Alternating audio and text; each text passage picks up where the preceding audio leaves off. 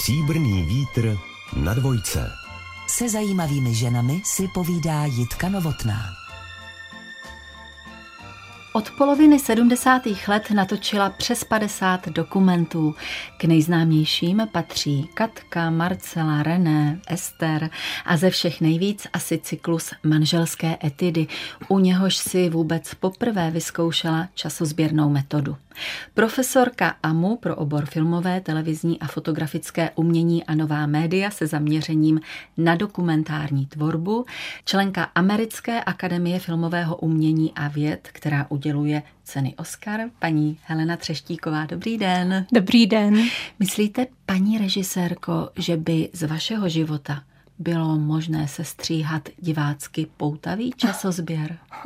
to je dobrá otázka. No tak já vždycky tvrdím, že každý lidský život má nějaký příběh a tudíž by z toho mohl být film, hypoteticky. Ale samozřejmě to vždycky záleží na ochotě toho jednotlivého člověka, kam až by filmaře pustil, co vše by o sobě zveřejnil, jak by byl autentický a já zrovna mám pocit, že já bych asi úplně autentická nebyla, ale nevím, no, Zatím se o to nikdo nepokusil a myslím, že už ani nepokusí. Mě to docela udivuje, vy jste tak úžasné téma. No pojďme k vašim manželským etidám, těm filmovým i těm osobním, třeba časem. Ve filmových sledujete příběhy šesti párů, které se vzali počátkem 80. let, většinou se pak rozpadly, ale ti lidé žijí a až na pár výjimek se nechávají natáčet dál. Co víte, že jim dává blízkost kamery, i vás osobně, co víte, že na tom procesu natáčení určitě vítají? To téma bylo stanoveno asi tak, že strašně moc mladých manželských párů se rozvádí. Bylo by zajímavé to sledovat v nějakém čase a to od momentu svatby. Bylo stanoveno, že jim má být mezi 18 a 24 žádný předchozí manželství, děti a tak. Takže jsme šli na matriku, tam jsme náhodou se s těmi lidmi seznámili, domluvili jsme se na 6 let natáčení. No pak jsem se dozvěděla, že pro ty lidi v tom prvotním momentu byla motivace, že budou mít hezky natočenou svatbu. Pak jsme se objevovali u nich a tak mám pocit, že si trošku na nás zvykli a že se to do jisté míry stalo nějakou součástí jejich života. Pak ten projekt byl dokončen v roce 87. To běželo v české televizi, docela to mělo ohlas.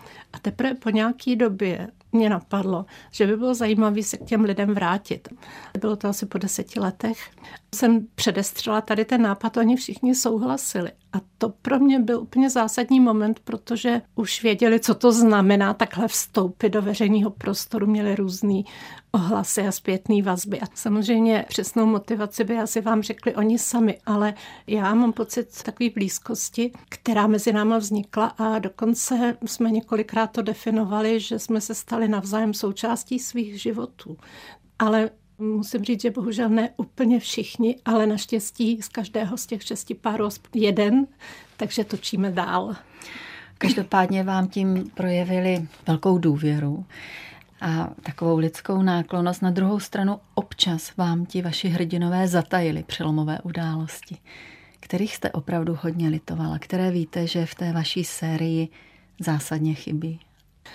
No tak chybí spousty věcí, které ty lidi nechtěli říkat. A já to samozřejmě respektuju, protože celá ta naše spolupráce je na důvěře. To znamená, že je prosím, aby byly co nejupřímnější a nejotevřenější a zároveň budu respektovat, že některé věci si chtějí nechat pro sebe, nebudu je nutit. A asi důležité je říct, že vždycky předtím, než ten film je zveřejněn, tak oni to vidí a autorizují. To je hrozně důležitý. No a co mě mrzelo, no tak to víte, že člověk slyší o různých třeba starostech s dětma, který docela jsou zásadní a důležitý a chápu, že zrovna toto ti naše hrdinové nechtějí rozebírat. Nebo jeden z těch mužů prodělal transplantaci ledvin a to nám řekl až poté, takže tuto událost víme jenom jaksi zpětně, ale naštěstí to se to podařilo a tak jsem vděčná, že dále pokračuje. Hmm.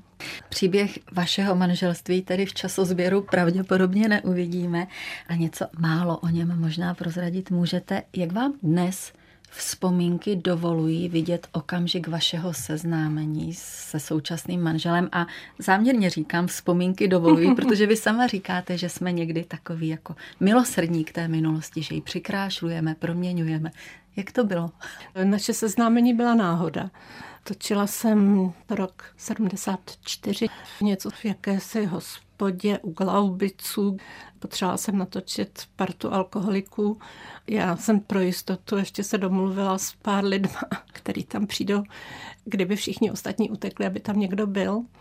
A když jsme tam přišli, tak tam seděli takový dva zachmuřený muži a e, tvářili se hrozně nepříjemně, když viděli kameru a jakože teda neodejdou, protože co by je kdo vyháněl z jejich hospody. No tak my jsme něco natočili, já jsem jim říkala, že to skončíme, tak já se pokusím vám to vysvětlit, co děláme. Po skončení jsem k ním přišla a začala jsem to vysvětlovat. No a jeden z nich byl můj muž, současný. Takže naše seznámení začalo konfliktem, ale pak jsme se nějak domluvili a nějak pochopil, o co mi asi jde. Začalo v prostředí plném alkoholiků. Ano, ano. Zapadal do obrazu typu mužů, které jste jako dívka obdivovala? No, určitě zapadal mezi velmi zajímavé muže. My jsme dlouho probírali různé intelektuální zájmy a co kdo čte a co kdo poslouchá. Chodili jsme na koncerty a vlastně jsme se takhle oťukávali co do hodnot. No a pak tak. Ale zase tak dlouho jste se neoťukávali, vy jste se vzali poměrně brzy, ne? No, my jsme se vzali poměrně brzy. Řekli jsme si, že to vyzkoušíme a že zatím odložíme teda děti a uvidíme, jestli nám to bude fungovat a pak, když tak se pustíme do dětí. Takže náš syn se narodil tři roky po svatbě a musím říct, že celkem funguje do dneška, že jsme neměli nikdy nějaký zásadní rozpory, tak jasný, že občas takový drobný drobný rozpory asi jsou všude, ale nic zásadního, takže tady ťukám, že to zaplať pán vyšlo, ta náhoda. Byli jste ve výchově dětí za jedno? Myslím, že jsme ani ve výchově dětí neměli nějaký zásadní rozpory. Já jsem možná byla malinko tolerantnější a můj muž trochu přísnější a někdy mi možná mojí toleranci až vyčítal. Takže paní Helena byla rozmazlovací. No, dalo by se Umím říct. si to představit. Ano, ano. Co dobrého vnesl Michal do vašeho života, když byste to měla schrnout? Já už si vlastně nedovedu představit, jak by vypadal můj život bez Michala, protože už daleko delší dobu žiju s ním než bez něho, takže myslím si, že jsem částečně jim sformovaná a že pro nás je hrozně důležitý, že v takových úplně zásadních věcech si rozumíme. Samozřejmě v něčem se míjíme, třeba on nemoc rád cestuje, já jsem mu občas lákala, když jsem měla nějaké nabídky pracovních cest zajímavých, aby jel se mnou. A to vždycky odmítnul, to mě mrzelo. Ale tak to zase nebylo nic, co by mě nějak ničilo, tak prostě nechce, nechce. A mohla bych se zeptat na nějaké rituály nebo příjemné zvyklosti vašeho života, nejen manželského, ale třeba rodinného s dětmi? Jeden takový rituál máme, a to je, že vždycky na konci roku se sejdeme jenom ve čtyřech jako rodina a probíráme ten rok, dobrý, špatný, mluvíme o výhledech a je to taky velmi upřímný. Opravdu nejupřímnější, protože samozřejmě jsme v kontaktu, ale tohle je chvíle, kdy si opravdu sednem, všichni s tím počítají, dokonce si každý udělá nějaký poznámky a pak se o tom velmi otevřeně bavíme. Co jsme začali ještě, když byly děti menší a oni to stále dodržují, nevymezují se proti tomuhle setkání, naopak s tím všichni počítají, takže taková zpětná vazba. Oni jsou i kritický k nám, my jsme kritický k ním, ale v takovém jaksi velmi přátelském duchu. Stříbrný vítr. Jitka Novotná a její host Na dvojce. Helena Třeštíková vyrůstala v bytě na Václavském náměstí v rodině výtvarnice a právníka, který ovšem nevždy směl vykonávat svou profesi. Za to se musel přiučit řemeslu lakírnickému. Hovořil s vámi tatínek, pan doktor Jaroslav Bém, o tomto paradoxu doby otevřeně? To bylo někdy ke konci 50. let, kdy byla nějaká akce inteligence do výroby. Táta byl právník a nebyl ve straně, tak prostě hod musel si najít nějaký dělnický povolání. Vím, že nějakou dobu hledal, že se mluvilo o svářeči a pak našel místo lakírníka, který dělal asi 10 let. A mě to nějak vlastně v té době vůbec nepřišlo zvláštní, jenom si vzpomínám, že jsem se ho ptala, jestli na cedulce vstupních dveří bylo napsáno Judr Jaroslav Bém, jestli tam to Judr jako se teďka vymaže. A on říkal, ne, to mi patří tenhle ten titul pořád nezávisle na tom, co dělám, jo, tak dobrý. A vůbec mě to nějak nevzrušovalo. A on se nestěžoval. Dokonce si vzpomínám, že říkal, protože on lakoval takový velký prádelní stroje do různých institucí, když bylo teplo, takže to mohl dělat na dvoře a tak říkal, no tak ono je teďka hezky, tak já jsem venku, tak to je dobrý. A ten kovodělný podnik, to byla taková dobrá instituce, úplně přesně, jak si tak člověk představuje nějakou továrničku v 50. letech, takový plechový skřínky, na tom vystřižená fotka Jiřiny Švorcový jako sex idolu té doby nalepená. Oni tam dělali vždycky vánoční večírek pro děti a to mě šíleně bavilo. Mně se to tam vlastně strašně líbilo, takový to tam bylo lehce divoký, ale jako pro dítě to bylo bezvadné. A když jste tatínka měla doma, tak čemu jste se s ním ráda věnovala? Dělali jste si na sebe čas? Měli jste k sobě blízko? Nespomínám si nějak výrazně. On se snažil, vlastně oba rodiče se snažili mě vést ke čtení. Já jsem teda byla vážně čtenář, jsem chodila do knihovny a furt jsem si půjčovala každý týden, tak dvě jsem přečetla. Pak jsem tam i dělala brigádu teda v té knihovně a rodiče nějak, myslím, kontrolovali a myslím, že jsme se i bavili o literatuře. Jedna taková dobrá situace, to si vzpomínám, že jsem se rozhodla, že napíšu nějaký verše a napsala jsem, chtěl bych mít bratra metařem, jezdil by po městě s trakařem a nějak dál to pokračoval. A táta si to přečet a říkal, no počkej, psát poezii, to je zajímavý. A přines mi Hala sladění knížku.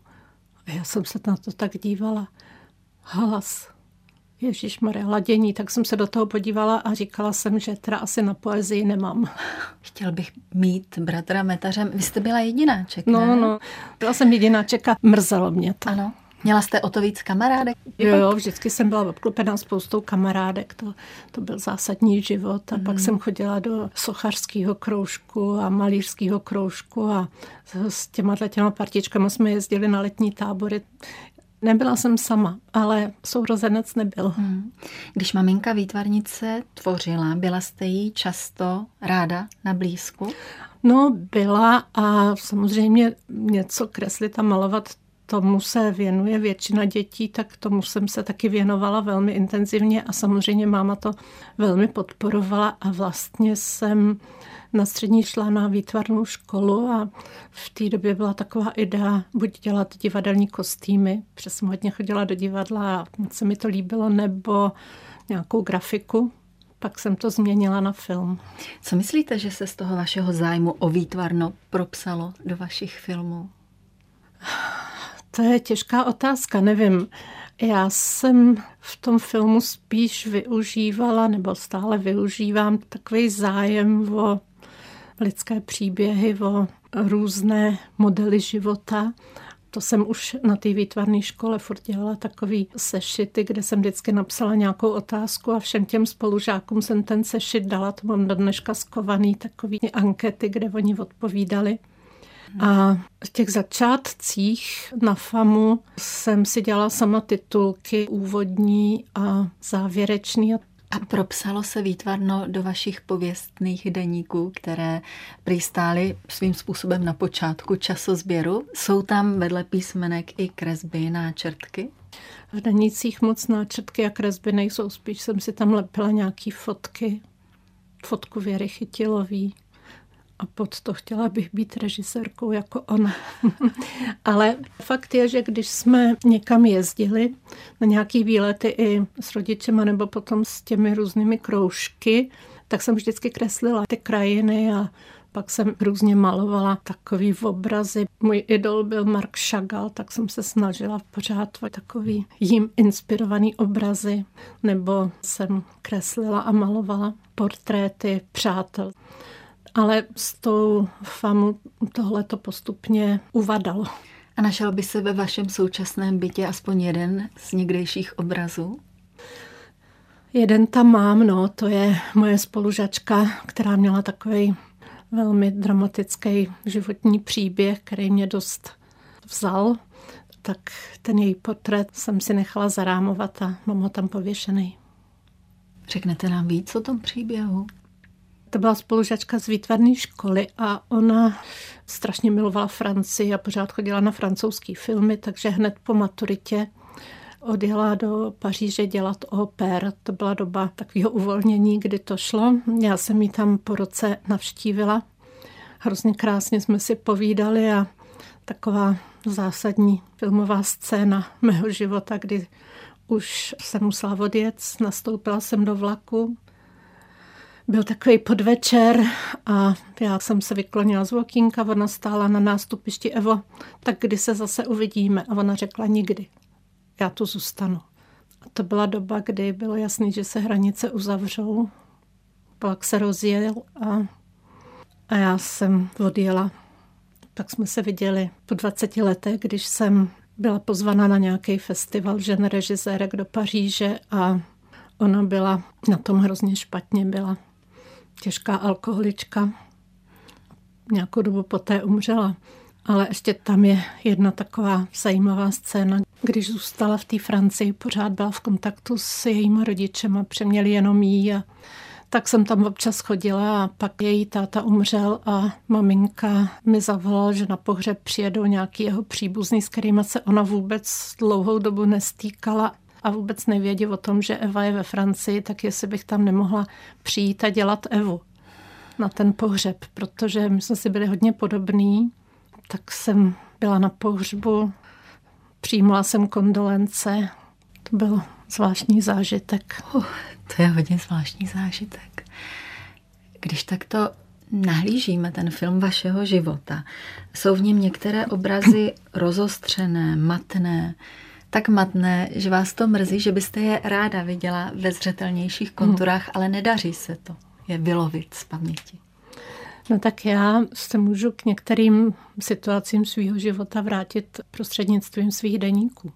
To je vlastně docela zajímavé, že člověk si samozřejmě pamatuje určitý věci, hrozně moc už v paměti neuchovává, tak občas se podívám a vidím spousty ještě dalších situací, názorů, pocitů, který jsem už zapomněla. Takže si můžu trošku zaostřit svými deníky. To je fakt zajímavá věc. Otevíráte je často? Když si uvědomím nějakou událost a teď si říkám, jak jsem tehdy si to poznamenala. Mohla byste nám přiblížit třeba jednu situaci, kdy jste sama sebe překvapila? Kdy jste si říkala, no to snad ani nejsem já? No tak to víte, tam člověk píše všechno. Pro mě to byla taková terapie, ty deníky a pak jsem byla zamilovaná do jednoho spolužáka, tak jsem ho tak v těch denících adorovala. No, nějak se to pak nepovedlo a je zajímavý se podívat zpětně, protože když jsem později ho viděla reálněji, tak to okouzlení, to, co se mi tak líbilo, jak jsem to tehdy prožívala, to bylo strašný. To asi patří k životu. No. A povídala jste si o svých láskách s rodiči, nebo to bylo přísně tajné? Ne, ježiš, s rodiči vůbec nikdy, nikdy. To bylo naprosto tajný. To jsem si povídala v nejvíc takovou svojí kamarádkou. Jak vaši reagovali na to, když jste doma oznámila, že chcete na FAMu? No, moji rodiče byli z rozhodnutí jít na FAMu strašně nepříjemně překvapený protože měli pocit, že se vydávám tou cestou podobně jako máma výtvarnice, chodím na tu školu Nebyla jsem na té škole nijak zářící, ale zase docela mi to šlo vlastně. Vypadalo to, že bych tím mohla docela dobře se živit. Takže tohle rozhodnutí oni brali jako nějaký bláznivý nápad. A táta měl spolužáka, který byl dramaturgem na Barandově, tak za ním nějak zašel a pak se vrátil a říkal, no teda, ten mi říkal, Jardo, svoji dceru bych nikdy k filmu nepustil. Ale já jsem to později definovala tak, že bych chtěla dělat dokument. Že ne hraný film, ale jenom dokument. Tak to malinko se zlepšilo. Ono to mělo ještě takovou souvislost, že v té době člověk mohl se hlásit jenom, když měl nějakou praxi. Takže já jsem po maturitě šla na praxi roční do televize. Většina mých spolužáků šla někam na vysoké školy. Já nějaká asistentka v televizi, asistentka režie, produkce, prostě nic moc. No takže to prožívali špatně, no ale potom, když jsem ty zkoušky udělala, dostala jsem se tam, pak viděli nějaký moje školní filmy, tak nějak se s tím smířili. A dočkali se vašich opravdu velkých úspěchů? No dočkali se nějakých hotových filmů, to jo, ale vlastně to, co asi pro mě bylo typický, ty časozběry a tak to už ne. A kdy v sobě rodiče intenzivně cítíte ve svém konání, rozhodování, počínání, kdy vám probleskne hlavou, tak teď jsem jak maminka. Tohle jsem udělala jak táta. Jo, jo, no tak e, máma byla taková činorodá žena, která využívala každou minutu nebo vteřinu tak to myslím, že mám po ní. A vlastně táta taky u nás se ráno vstala a každý začal hned něco dělat. Furt se něco dělalo. My jsme třeba neměli televizi, takže koukání se na televizi to u nás nebylo. Každý měl nějakou svoji agendu, kterou dělal, anebo si čet. Čtení to se povolovalo, nebo nějaké vytváření něčeho. Asi tohle to mám po nich. Hostem pořadu Stříbrný vítr a Jitky Novotné je režisérka a pedagožka paní Helena Třeštíková. Poprvé jste s kamerou pracovala až na FAMu, když jste natáčela Olbrama Zoubka při práci. Nesmírně charismatický muž, vidíte. Jak na vás působil? A jak jste se k němu dostala? My jsme s tím kroužkem několikrát byli u něj v ateliéru, protože naše vedoucí byla jeho spolužačka z Umprum. To byl opravdu velký zážitek. A já jsem potom na FAMu jako první úkol měla to je v prvním ročníku do dneška, natočit postup práce. Naučit se, jak záběrovat a jak filmem představit takovou jasnou věc, jako je postup práce, tak mě napadlo, že bych natočila, jak pan Zoubek odlévá nějaký svůj relief. A líbilo a... se mu, když se kolem něj točila mladá adeptka režie? no tak souhlasil s tím, všechno nějak snášel, no to víte, byla jsem velmi neohrabaná, to jsem točila sama na kameru, jo, teda. Aha. To bylo opravdu intenzivní. Bohužel se to nějak ztratilo. Dneska, kdyby ten materiál byl, tak bych se na to ráda podívala. Hmm. Ale prostě podařilo se zachytit postup práce. No ale potom o x let později jsem o Olbramu Zoubkovi točila gen. To mě Fabio pověřilo, takže jsem se tam znovu vrátila s kamerou, ale tentokrát už s větším štábem. Hmm. První film v profesionální praxi jste natočila v krátkém filmu a sice o těhotenství a porodu své kamarádky. Zázrak se jmenoval. Jak se dnes po letech díváte na osobní vztahy a vazby s hrdiny svých filmů? Je to výhoda nebo handicap? No, řekla bych, že to je No, handicap je silný slovo, ale úplně výhoda bych to neviděla, protože tam přece jenom si člověk někdy dává možná větší pozor, nevím, ale v tomhle případě to celkem neplatilo, protože ten film byl o tom, jak se čeká dítě, jak se narodí, jak se k němu buduje vztah, to bylo téma, který mě zajímalo, protože spousta mých kamarádek tím procházela. Já jsem ještě děti neměla v té době. No a fakt je, že z tohohle původního materiálu po čase vzniknul další projekt, který se jmenoval Soukromý vesmír, kdy jsme pokračovali s tou rodinou. Já jsem totiž, když ten film jsme dokončili, tento zázrak, jsem si říkala, to by bylo zajímavé je sledovat dál. A to jsem dělala při různé jiné práci, že vždycky jsme nějaký den z jiného natáčení připojili a natočili jsme něco tady s tou rodinkou a to bylo tak bez nějakých výrobních čísel a podobně, ale materiál nějaký tím pádem vznikl Tak to byl takový prapůvod časozběru. A co udělal zázrak s vaším náhledem na mateřství? Já jsem se jenom víc a víc těšila. Já jsem rozhodně chtěla děti mít a, a ani po tomhle filmu jsem žádný obavy nezískala. Taková ta tradiční otázka na kloubení profese a mateřství, rodičovských povinností byla u vás předmětem nějakých rozvah, úvah, debat doma, debat třeba s rodiči, s tchány, anebo to všechno plynulo harmonicky? No tak eh, žádný nějaký zásadní problémy nevznikaly. Já jsem se snažila to propojit eh, s prací v tom smyslu, že jsem docela brzo po narození teda prvního dítěte zase něco dělala a po narození druhého dítěte to bylo v průběhu manželských etit, takže to jsem taky pořád něco dělala. No, občas hlídal někdo z rodiny v době třeba víkendu nebo tak můj muž, ale ten jinak měl pevnou pracovní dobu. To bylo složitější. No a pak jsme měli nějakou paní nahlídání, kterou jsme platili. A jaké byly návraty z natáčení? Ani si nějak nespomínám na nějaký dramata. To moje natáčení, to bylo vždycky den sem, den tam, že bych třeba odjela na 14 dní pryč, to ne. To naštěstí takhle komplikovaný to nikdy nebylo, takže ta vzácnost. No vlastně jedna, když bylo Tomášovi asi rok a půl, tak jsem byla na šest týdnů v Japonsku točit. A to byl s mýma rodičema na chatě a s Michalem a jeho maminkou. A když jsem se pak vrátila, tak myslím, že hodně prožíval to, co jsem mu přivezla a že asi zase na mě nějak zvyknul. Nebylo to nějaký velký drama. Tak půjdeme k tomu časozběru. Mě by hodně zajímalo, jak se připravujete na natáčení, které je odlehlé, které následuje s časovým odstupem. Jak se dostáváte do té atmosféry a do toho kontextu? Já se vždycky po každém natáčecím dni nechám udělat takzvaný transkript, to je přepis toho natočeného na papír. Před každým dalším natáčením si to přesně přečtu. Samozřejmě se můžu podívat i na nějaký denní práce trochu se připravuju, ale ten život to třeba udělá úplně jiný, než jsem si představovala, takže je to taková stála improvizace. Vy jste mývala roztočeno ke 20 projektům na jednou, to já si vůbec nedokážu představit. Jak jste se uměla nestratit, neutopit a hlavně nepropadnout pocitu nějaké závratě z tolika otevřených témat? tak je to můj způsob života. Dělala jsem to dobrovolně, to nebylo, že by mě někdo do něčeho natlačil tak jsem si v tom nějak vždycky dokázala udělat pořádek tím, že jsem měla přesné poznámky, co jsem kdy točila, co by se kdy točit mělo, co by se mělo dodělat. Ty transkripty samozřejmě strašně pomáhaly.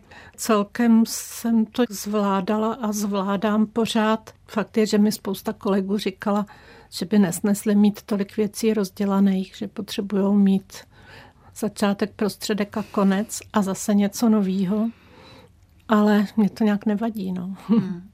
Dokážete, paní režisérko, a možná chcete se bránit z přádání hypotéz o tom, jak se ty příběhy budou vyvíjet? No to už jsem se poučila, že se rozhodně nesmí dělat, protože všecko je jinak, než si myslíte. Hmm. Nebo ne všechno, ale hodně věcí se mění a vy nedohlédnete. A prostě musíte přijmout to, že ten příběh bude psát život sám a vy to můžete jenom zaznamenat. Nesmíte do ničeho vstupovat. Poslouchat, být vnímavá, pozorná, všímavá a klást ty pravé otázky, že? Přesně tak a samozřejmě, že se to ne vždycky daří a to jsou takové ty chvíle, kdy si nadávám, na co jsem se nezeptala, co jsem nechytila, no, ale už to nejde spravit. Máte nějakou opravdu odemikací otázku? Takový klíč k bolavé duši, která třeba zatím nechce příliš pouštět ty informace do světa? Tak člověk se vždycky musí chovat adekvátně v situaci, náladě, nesmíte tlačit na pilu. Já se snažím, aby v těch filmech bylo mých otázek co nejméně, aby to byly většinou jenom ty odpovědi, čili moje otázky jsou většinou hrozně jednoduchý. Začínáme, co je novýho. A potom, když ten člověk něco vypráví, tak já, no a co ty na to? Nebo, no a jak dál? V tom přepisu to vypadá opravdu dementně, ale kdybych řekla, hele, ty vypadáš dneska nějak zasmušile, nejseš nějaký smutný, tak ten člověk řekne. Jsem. A když řeknu, no a co ty na to? No, Heleno, musím ti říct, že mě to teda docela poznamenalo a jsem z toho špatný.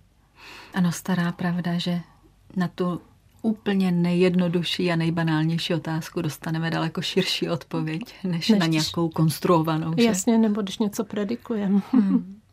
Jaký typ otázky se nepokládá snadno? No tak když vidíte nějakou opravdu hodně kritickou situaci, tak by člověk asi neměl do toho příliš šťourat a spíš doufat, že ten člověk vám odpoví, ale jak si nerozpitvávat ty situace nebo nevrtat se příliš v bolesti. Co vás v průběhu vaší praxe zasáhlo opravdu hodně hluboko do morku kostí, kdy jste byla přítomna největším dramatům? No tak nejstrašnější asi bylo, když zemřela dcera jedný z hrdinek manželských etit Marcely. Dlouho se po ní pátralo, pak ji našli mrtvou utrati, že jí srazil vlak, dlouho se nevědělo proč. A všechno to, co se dělo okolo toho, tak to byly opravdu nejhorší chvíle. Ta Ivana byla nezvěstná, ty etídy už byly hotové, měli jsme mít tiskovku v Matu odpoledne a tam jsme měli požádat o hledání teda té Ivany, té dcery nezvěstný a já jsem ráno byla pozvaná do rozhlasu na nějaký povídání o manželských etídách. Vystoupila jsem z metra telefon Marcela a ta řekla, Ivana je mrtvá a já jdu skočit z okna. Teď si představte tu situaci, ona byla v Českém Brodě, já tady jdu do rozhlasu, tak jsem si říkala, nesmím teď ten telefon položit a musím na ní fot mluvit. Takže Marcelo neblbni, máš Tomáše, to je syn, nemůžeš dělat takovýhle blbosti. Že máš nějaký prášek na uklidnění, tak teď jdi a vem si ho. Jdeš, jo. A už jsi ho vzala a teď ho polkni, Marcelo, polkni ten prášek. A teď, až skončíme, tak zavolej, tam měla jednu kamarádku, já nevím, Blance, ať přijde co nejdřív, ať je s tebou a nesmíš nic udělat, já tě budu furt kontrolovat. A celou tu cestu od metra až do rozhlasu jsem takhle do ní furt hučela. No a teď to víte, ona brečela, sténala a co já si počnu, já už nechci být na světě a tak, no. Hmm. To bylo hrozný. Tohle všechno, co jste ze sebe vypravila v tak kritické situaci, bylo výsledkem intuice nebo jste někdy absolvovala nějaké psychologické vzdělávání?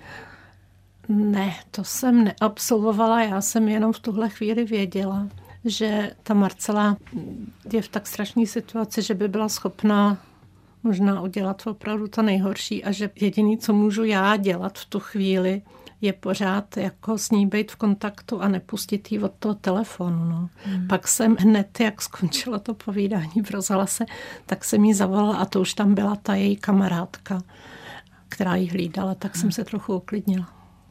Vy jste natáčela ve vězení, ve skvotech s narkomany. Říkáte sice, že jste si svou profesi zvolila dobrovolně, ale přesto musím uznale smeknout. Kdy jste v práci čelila největším obavám? Protože mi neříkejte, že v určitých prostředích na vás přece jenom nedolehla nějaká úzkost nebo pocit, je, co tady vlastně dělám. On tak to víte, že v těch skvotech se člověk necítí úplně dobře čekáte, jestli vám nespadne nějaký strop na hlavu, protože jsou vyrvaný nějaký traverzy, nebo jestli někde se nebodnete o nějakou infikovanou stříkačku. A některý kolegové to hrozně těžko snášeli, že jsme museli improvizovat a přišel zvukař, který s náma občas spolupracoval, ale v takovémhle prostředí byl poprvé a ten byl úplně zoufalý a pak řekl už nikdy ale člověk se v tu chvíli soustředí trochu na něco jiného, na to natáčení, takže nemáte moc jaksi energie na to se bát. No. To si zkusím zapamatovat. Nemít energii se bát je dobrý návod. A které filmy pro vás osobně znamenaly největší poznání nebo růst, nějaký osobní posun? Já to asi nedokážu takhle říct jednotlivě po filmech. Já jsem se definovala jako lokální kronikář. Já prostě jsem kronikář života běžných lidí v České republice z různých společenských skupin. Takže to, jak lidi žijou, jaký mají témata, je pro mě prostě jako celek zajímavý. Samozřejmě, že když se dostanete do kontaktu s narkomanama, tak zjistíte nějaké věci, které byste normálně nezjistila v životě, o způsobu myšlení a přežívání a ve vězení zrovna tak. Takže všecko je to souhrn nějakých zajímavých zkušeností, ke kterým bych v nějakém ateliéru jako grafička nikdy nepřišla z tohohle hlediska si to cením. Já jsem spíš myslela, jestli vám třeba najednou jednoznačně prokvetlo to vědomí, jak hezký život máte vy. Aspoň mě se tak jeví. No tak eh, to víte, když vidíte různé konflikty všeho druhu, tak si člověk říká, zaplať pámbu, že u nás tohle to není. To jo, to je jasný, ale každý člověk má nějaký starosti, takže že bych pořád jenom měla pocit, že se pohybuji na nějakém zlatém obláčku, to ne. To si ani nemyslím. A mohu se zeptat, kdy vám v životě bylo opravdu smutno? Když umřeli rodiče, protože moje máma šla na operaci kyčelního kloubu, který jí zlobil a ona byla plná života, plná energie, furt pracovala, ona furt tu svoji výtvarnou práci dělala a tak jako jenom na chvíli do nemocnice, pak nějaká rehabilitace a zase pojedem dál. No a z té nemocnice nám zavolali, že se neprobudila z narkózy. A to byl takový šok. Strašný, strašný šok. Tátu to hrozně vzalo, protože on byl o deset let starší, tak ho nikdy nenapadlo, že, že by mohl zůstat sám. A ten vlastně umřel do roka taky. No. To bylo takový hrozný období. K tomu těžko něco dodat. Z toho se člověk nějak musí vzpamatovat. No. A pracovat možná. A pracovat, hmm. no. Paní režisérko, je nějaké téma, které vám připadá z hlediska času sběru natolik nosné, natolik perspektivní, že byste ho třeba chtěla předat nějakému svému následovníkovi? Že byste chtěla, aby se to vynulo dál ještě dalšími léty? No tak já bych obecně chtěla předat tu metodu, protože si myslím, že přibližuje dokument a příběh, zbližuje dohromady a že přináší něco víc než jenom dokument. A zase je to oproti hraným filmům, které přinášejí příběhy, je to autentický. Takže já v tu metodu hrozně věřím a byla bych ráda, kdyby v tom nějaký moji následovníci pokračovali tu a tam se někde něco zjeví. Jo, jsou, jsou lidi, kteří se snaží a některé věci se projeví až časem, že jo. Stříbrný vítr. Jitka Novotná a její host na dvojce. V posledních letech je paní Helena Třeštíková členkou Americké filmové akademie, čili jednou z těch, kdo rozhodují o udělení Oscarů v kategorii dokumentů. Působí i v Evropské akademii a u českých lvů. No a díky tomuto trojboji máte dokonalý přehled o současném dokumentu, kudy se ubírá. Dokument se vyznačuje tím, že je strašně různorodý. Opravdu se nedá říct, že by byla jenom nějaká jedna linka. Jsou jak dokumenty toho typu, který dělám já, takový to pozorovatelství, tak takový aktivistický dokumenty, potom dokumenty, které mají takovou básnivou polohu, takové filmové básně, no prostě hrozně různorodý. Já mám nejradši ty pozorovatelské filmy o reálných běžných lidech, ale samozřejmě jako člověk uznává, že právě ta různorodost je na dokumentu to nejzajímavější. A napadá vás někdy nad některou tou další linkou, tohle je zajímavé, škoda, že jsem to neskusila? Já už jsem se tak jako definovala. Já jako ten pozorovatel, který se snaží co nejméně vstupovat do to děje a do příběhu, ale zároveň nejsem ten typ, který by tu přítomnost kamery a sebe jako režiséra úplně potlačoval. A Mám pocit, že už asi bych se úplně neuměla přeorientovat na jiný způsob, že mi tohle nějak vyhovuje.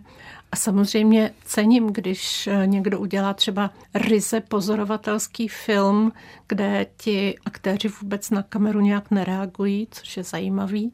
A myslím si docela těžký, tak to cením, ale sama bych to asi neuměla takhle dělat.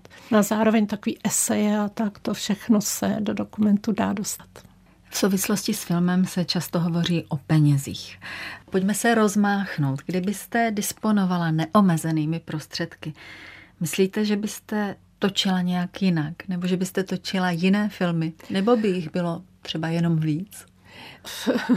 Myslím si, že kdybych disponovala neomezenými prostředky, že bych se snažila založit takovou skupinu, která by se stala jak já sebe definuju jako kronikáře, takže by těch kronikářů bylo víc a že by se stanovily nějaký témata, že by z toho vznikla taková velká, rozsáhlá kronika České republiky v určitým časovém období. By se mi líbilo, protože byť sama sebe označuji jako kronikáře, tak samozřejmě ty moje témata jsou vždycky závislí na tom, kde zrovna jsem pracovala, jaký téma z těch, kterých jsem nabízela, bylo přijato. Čili není v tom úplně ta komplexnost, kterou bych si představovala. A když sledujete své studenty na škole, myslíte si, že by vás bylo dost do počtu? No, kdyby se to vyhlásilo a byly na to finanční prostředky, tak možná, že by nás bylo dost. Ale zatím ta situace nenastala, takže nic takového zatím se neděje. Jak vnímáte to pedagogické řemeslo? Je to velká výzva, je to velká šance, je to dřina? Tak na katedře dokumentu už jsem přes 20 let a vlastně jsme se tam sešli velmi různorodí pedagogové s velmi různými pohledy na dokument. Takže i ti studenti si samozřejmě vybírají podle toho, v jaký typ dokumentu jim sedí pedagoga.